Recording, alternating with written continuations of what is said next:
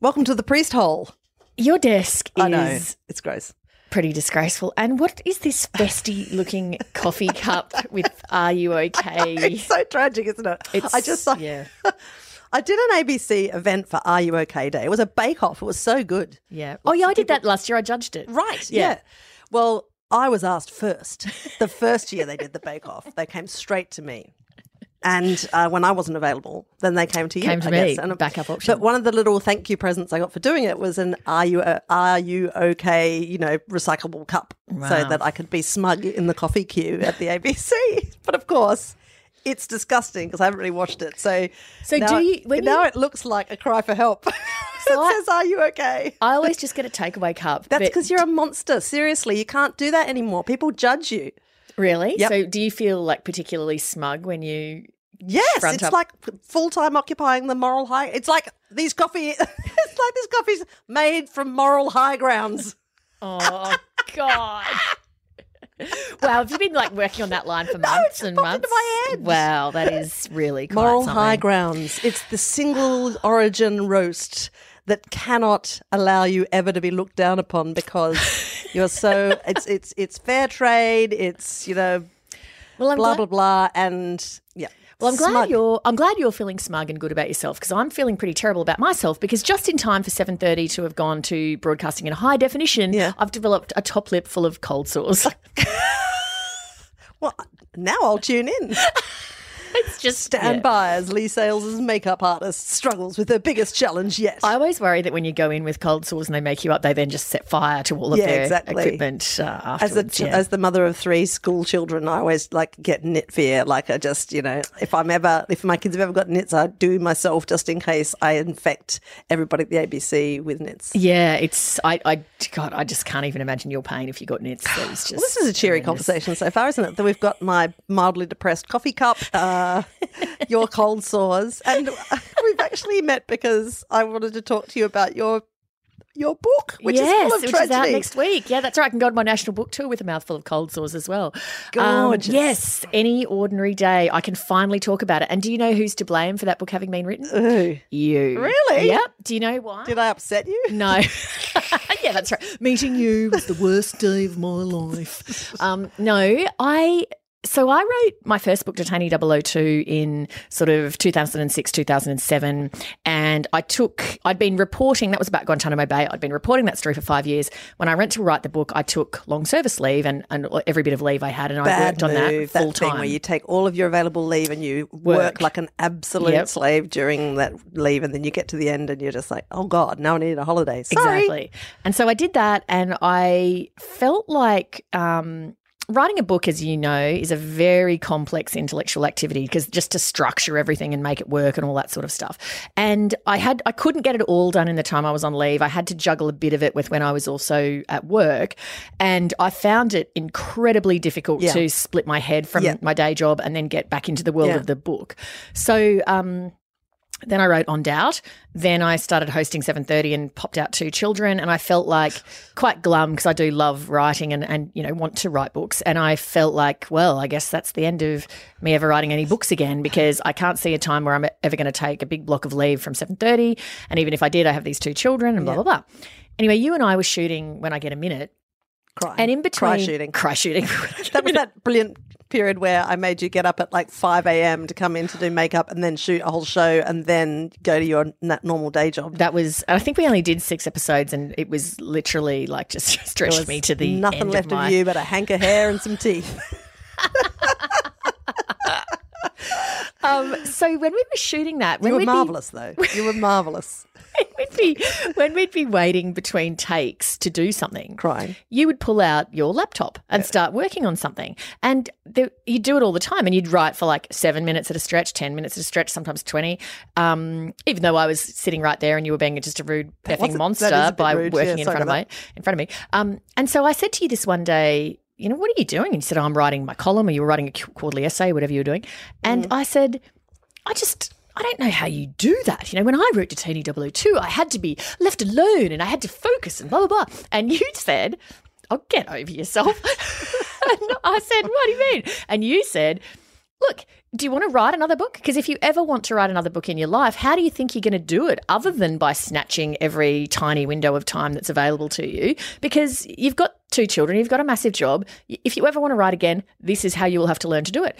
And it was a total eye-opener to me. And I went away and thought, it's so funny. I have no recollection of this conversation at all. That's well, so it funny. Was, it really made a big I'm impact. I'm just quite often just distributing these nuggets of insight and wisdom and then skipping off.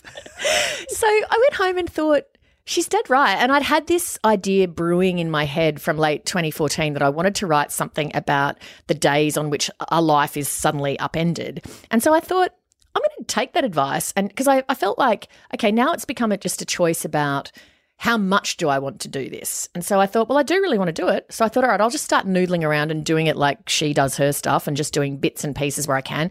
I'm not going to sign a deal. I'm not even going to tell anyone I'm working on anything. I'm just going to noodle around and do it and see what happens. And so then I did that for about two years. And then I thought, um, this is actually going to turn into a book.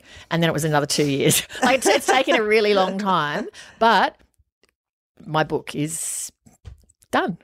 And I, as you know, live my life avoiding any opportunity or obligation to blow any sunshine up your already sunshine-crammed ass. So, but should I bend over? Sure, yeah. However, it is... It is a terrific, terrific book and uh, just completely full of surprises, some f- some of which were hard for me as a reader actually because mm. it's all about me. Um, but I sort of – I knew that you had sort of developed this real fascination with what happens to people to whom – A, an unthinkable thing happens on an otherwise ordinary day. And you talked about it a lot. And, you know, when um, – Philip Hughes, the cricketer, um, died from that blow to the head. I should have twigged because you know nothing about cricket, right? But you wanted to talk about that again and again. And I think mm. even in the podcast we sort we of did. discussed this. One of the very yeah. first episodes, yep. And I feel like as your nominative friend, I should have really picked up like how, you know, how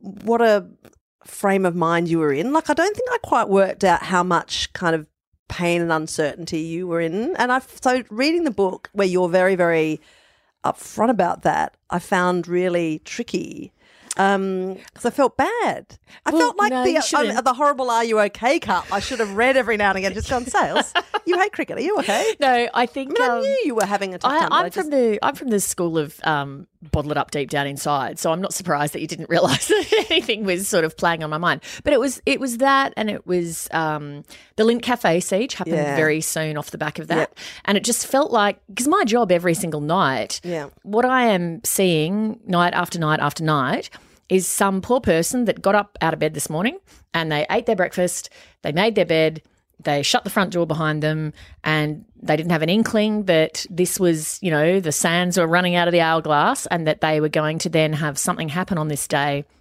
that was going to transform their life forevermore and that your life would be split into normal life and then your new normal that would happen after whatever this thing was. And I see that day after day after day and it has made me somewhat um, anxious and fearful because mm. I think, well, why would that not happen to me? Plus the experience you had in your own life where your own life changed just with diabolical speed. Um, yeah.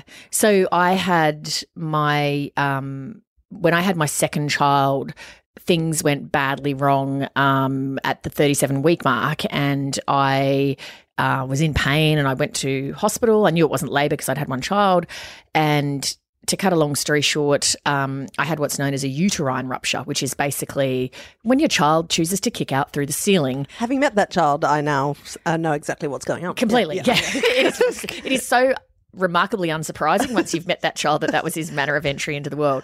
Um, and so I had a, a massive, massive um, hemorrhage. The Keep in mind I was supposed to be your doula at this birth oh. event, right? Like, remember that? Yes, because my then husband was due to be flying to Melbourne that day and so you were you were pegged to be the person to come up with me. I'm really glad that you didn't actually have to go through that experience. I would have been useless. It, and I think you would have been traumatised. Um Anyway, so I... Or maybe I just would have kicked into gear like an incredibly amazing person. Like, I actually, you know, I'm sort of, uh, I look back and I think, oh, my God, like I was going to be attending this event because I was all like, yes, roll on the rubber gloves. I'm going to deliver this child. And then like, oh, God, it's all going horribly wrong. Okay, I'll just be standing over there. Anyway. Um, but yes, I, so, and so they... That's usually a fatal event if you, when you have something like that happen to you. And it was very lucky for me that I happened to be at the hospital and my oh, doctor, God. my obstetrician happened to have decided, I think we'll get this baby out. So he went to scrub up, and while he scrubbed up was when it happened. Oh and so it wasn't very long until I was in theatre, but it was a very um, – It's it's all in the book. I don't really want to have to talk about it, but no, it's sorry, but a um, uh, very uh, it was a very sudden and traumatic experience yeah. and painful experience, and the baby was deprived of oxygen, and so I woke up in intensive care with or you know um, high dependency yeah. with uh, no baby, and he's in neonatal intensive care, and they're saying, oh, you don't know if he's got brain damage because he lost oxygen, and you've had three transfusions, and it was this horrendous, and it, and it began a sort of period of my life where a lot of things went wrong, yeah, basically. And so I was shocked at how suddenly my life went from everything going pretty swimmingly to everything seeming yeah. really difficult. Yeah. Um, and, you know, in a, in a way that I was thinking the other day, in a way that it seems to be continuing. Like, for example, that one of my children recently was in hospital for some surgery. A week later, my father died. I flew to Brisbane to um, say goodbye to him. I... had to come back to Sydney because my child had to have his post-operative appointment. When I was on the way to hospital with him, I got a flat tyre. I know. It's just... A flat tyre? It was just... It's uh, pretty spectacular. Um, yeah. The thing that interests me about you, uh, although otherwise you're pretty uninteresting, is um, when I... your tendency is that you you work through... problems, right? Like, yes. So you're like, I feel pain, in pain and um, uncertain and anxious. So I'm going to write a large book where I interview all of these people who have experienced comparable or worse pain. Yeah. And I'm going to make a project out of it. And like, the interesting thing about this book is that you've gone and interviewed all of these people, like well-known people, some of whom, you know, haven't given these sorts of interviews before um, about the dreadful things that happen to them. But your your approach is actually, it's less about, you know, give me the actual details of what happened to you, but like what, how did you get through this? Yeah, and it's, the book is structured, I mean, I think you've absolutely nailed it, which is that I I did it because I was trying to find answers to questions I found confronting through what had occurred in my own life, but also from what I see on seven thirty every night, which is, you know, the the central truth and and a wonderful and a terrible thing about life is that we never know what is coming next. And excuse me, when you think about that, that was a great place for you to burp, by the way. When you think about really that. Add to the profundity of the insight. Well done. Don't laugh too hard; you'll crack those cold sores, baby. It's really hurting when I smile. Sorry. When I, I'd offer you some of my lip balm here, but I just oh, just don't. Oh dear! Well, I'm glad we're feel like a natural. Wow! I'm listening to poetry. You're breaking into song. What's going on? I don't know. Um, once you understand that.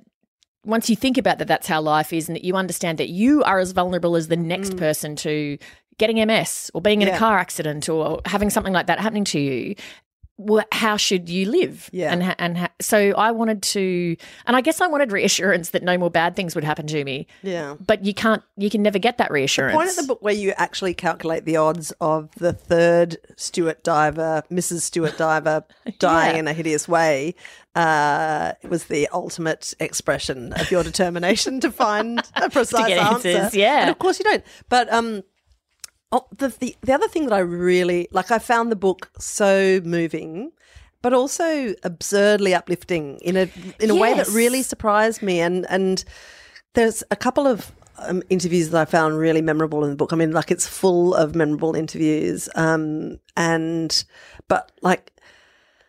The one with Hannah Rochelle, um, whose husband, the publisher, um, Matt Rochelle, um, uh, who died in a surfing accident. Yeah, is just it was such a fascinating and frank exchange. Like, you're asking really hard questions that are kind of the questions that don't normally get asked of the bereaved. I yeah. mean, well, that was, I wanted to do a couple of things. One was to ask the questions that we feel awkward about asking people. Yeah. So in the case of Hannah, to stick with her example, um, you know, she arrived home from her day and two police were waiting at the house for her, and they told her that her lovely forty-two-year-old husband had died. Um, so then I wanted to know, well, what, like, how do they break that news, and what, after they've told you, like, then what happens? Do they stick around? Do they go? Do they, what do they do? Yeah. And then, so I wanted to know what happens in the minutes after that, what happens in the day, hours after and that, and the days after that. Her response is so they were amazing. Intriguing. She was, she's a writer, so she's a good observer of things, mm. but she was also, I don't think I've ever sat down with somebody who was so utterly honest about mm. everything. Um, one of the things that she said that sticks with me was in the weeks after, she said, I felt this incredible shame because I missed having sex, and I felt like, um, your husband just died. Do you yeah. not have bigger things to worry about? But yeah. um, and so she was so honest about all of that kind of stuff. Um, and there were other people as well that I asked very frank things of, because I felt like, well, I'm just wasting everyone's time if I don't try to get to the truth and yeah. the heart of these things. And actually everyone in the book really was almost desperate actually to talk about these things, because no one had ever, had ever yeah, asked them in so detail. Interesting. So another person in it is Walter Mikac, whose whole family was killed in the Port Arthur massacre. Yeah. And he said to me, he was a pharmacist, and he said, oh, sometimes people would see my car outside the pharmacy late at night, and they would, you know, speculate about what I was doing. And he was clearly, without saying it, alluding to, they thought that he would maybe kill himself.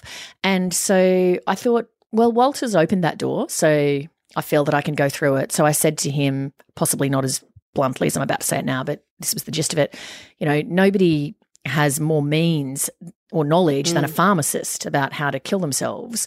What, given what you'd been through, stopped you from doing that? Mm. Um, and he answered it really honestly and said, you know, it's not to say I didn't think of doing it, but I just felt that I couldn't because of my parents and the rest of my family, mm. and they had already suffered this enormous pain because it was their yeah. grandchildren, mm. and I couldn't do that to them. And I also never could lose this tiny, tiny glimmer of hope that maybe things would get better, like maybe once the trial was over, maybe yeah. once some time had elapsed that things would improve. Um, and so it was incredibly humbling to me that people trusted me enough to tell me such intimate stuff. And I, all of the people that I met, I just came away from, as you say, feeling absolutely uplifted about just people's capacity to adapt to things and cope with things. There, there's a knock-on effect too about reading about, talking about all of those blunt truths of trauma, right? Like, so it, we all lapse straight into, well, my heart goes out to you, and, you know, is there anything I can do? Do let me know if there's anything I can do, sort of thing. Mm. But what I really got from your book was just these the all of the stuff that we feel awkward about when something terrible happens to somebody that we know and love. And you're asking, I mean, you interview cops that break the news to people, priests that go and, like, people who are always around the bereaved. Mm. And even the lovely interviews you did with the women who work in the morgue and mm. who bring people in to identify mm. the bodies of the people that they love who've died. And, and that was so valuable because they were, they actually give really helpful insights into mm. how you deal with people who have been bereaved. And I think that the fear of doing the wrong thing, saying the wrong thing, is what often keeps us at a distance from, from the bereaved. And we miss opportunities to make their lives better because we're too scared of screwing it up. And you kind of, if you were being sensible, you'd reason that, well, what can you ever do that's going to make them, you know, in worse pain than they already are? Yeah, um, but the point that I think Walter Mikac makes is um, he said, I understand that, but my wife and my three-year-old and my six-year-old just got killed. What could you possibly say that could be worse than that or mm. that could make that worse? Yeah. Like, and he said for him the only thing that made it worse was that you'd suffered this terrible loss and then you would lose friends because yeah. they didn't know what to say, and yeah. so then your loss was compounded by yeah. more loss. Um, and talking to a lot of those people who work with people who are traumatised or um, bereaved, it has changed the way that I deal with people. I'm yeah. much more likely now to sort of barrel in, and I'm yeah. not so concerned that I might say or do the wrong thing. It's so weird. When um when your dad died and you texted me and Murph, um and we were just like, oh, my God, you know, this. And we had both just finished reading your book, and on our oh. drive over to your house, it was really, we both just said, right, well, thank Christ we just read her book on how to deal with this situation. Yeah. And so it, well, was, it and actually was substantially less awkward oh. because, you know, like it was just really, it was really useful, Sales. So And you guys handled it uh, flawlessly, which is you sort of acted just like normal mm. um, and just were helpful and still said things that sort of made me laugh and, you know, like yeah. just so it was like this terrible thing happened suddenly, but then you guys sort of acted normally. I mean, I think the other thing that helped me in the writing of it was um, when Dad died was that I previously would have thought I don't want to um, be with someone when they die. I don't want to see someone yeah. die. And all of the research shows generally that it is better to do that because mm. it helps your brain process mm. it. And so I was really, really glad that I had sort of thought through all of this so much and that then I did go up and sort of sit with Dad and my brother and my mother over the, all those hours um, because it just felt like the right thing to do. Um, but even like, say, when I came back to Sydney, I remember I was really just not functioning very well, and I was landing about four o'clock in the afternoon, and I thought, oh, the kids will be coming back and I've got to, there's no food in the house, and oh God, what am I, I'll have to like go get the groceries now. And so I'm trying to work it all out, and you picked me up from the airport and you just had a boot full of groceries. And I hadn't said anything to you about that, but it was like just the most useful possible thing to do, because I think often for people when you're having a hard time, you aren't functioning at your normal capacity, and so you just, that's where you sort of need your friends to step up and just sort of do it for you, really. Um, so I think for me too, the other thing with the book that um, as well as hearing these people's stories, I didn't want it to read like a collection of stories. I wanted it to read like a cohesive. It's like an. It's sort of. It's almost like an essay, really. It's yeah, about it is, yeah. on survival, really. Yeah, and. And the only yeah. way to sort of make it all, I thought, fit as one cohesive whole was through first person and through making it my exploration of these yeah. questions and what are my questions at the start and what have I learnt by the end. And as part of that, for me, some of the most interesting stuff was um, going through all the psychological research about how and why we yeah. think like we do. So when something like the Lindt Cafe happens, why do we always, for example, seize on and hear stories of people saying, um, oh, I was meant to be there, but yeah. at the last minute I missed my yeah. bus. And we sort of leap on these things as they're like significant. Um, and we also always feel like, oh, that could have been me, or oh, if that happened to me, I'd never cope. And so yeah. looking at why do we think like that? And it's really fascinating because there's all sorts of research that shows why the human brain acts like it does. And even things that you think are the most random way of thinking can be usually explained by maths or probability mm. or biology.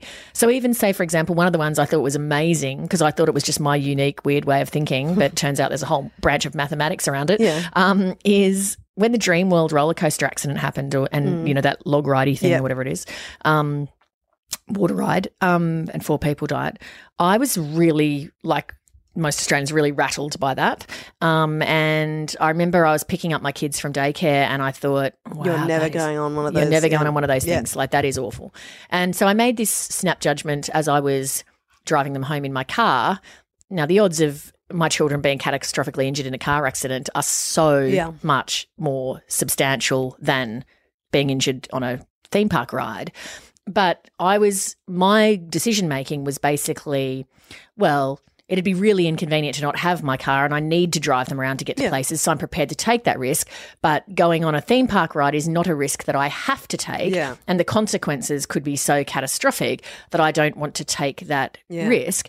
That is a branch of maths called minimax regret, which is where you make a um, decision in the present based on potential future right. consequences. Yeah. Um, and so pretty much every odd little way that human beings have of thinking is – it can be explained and it's not unique to you.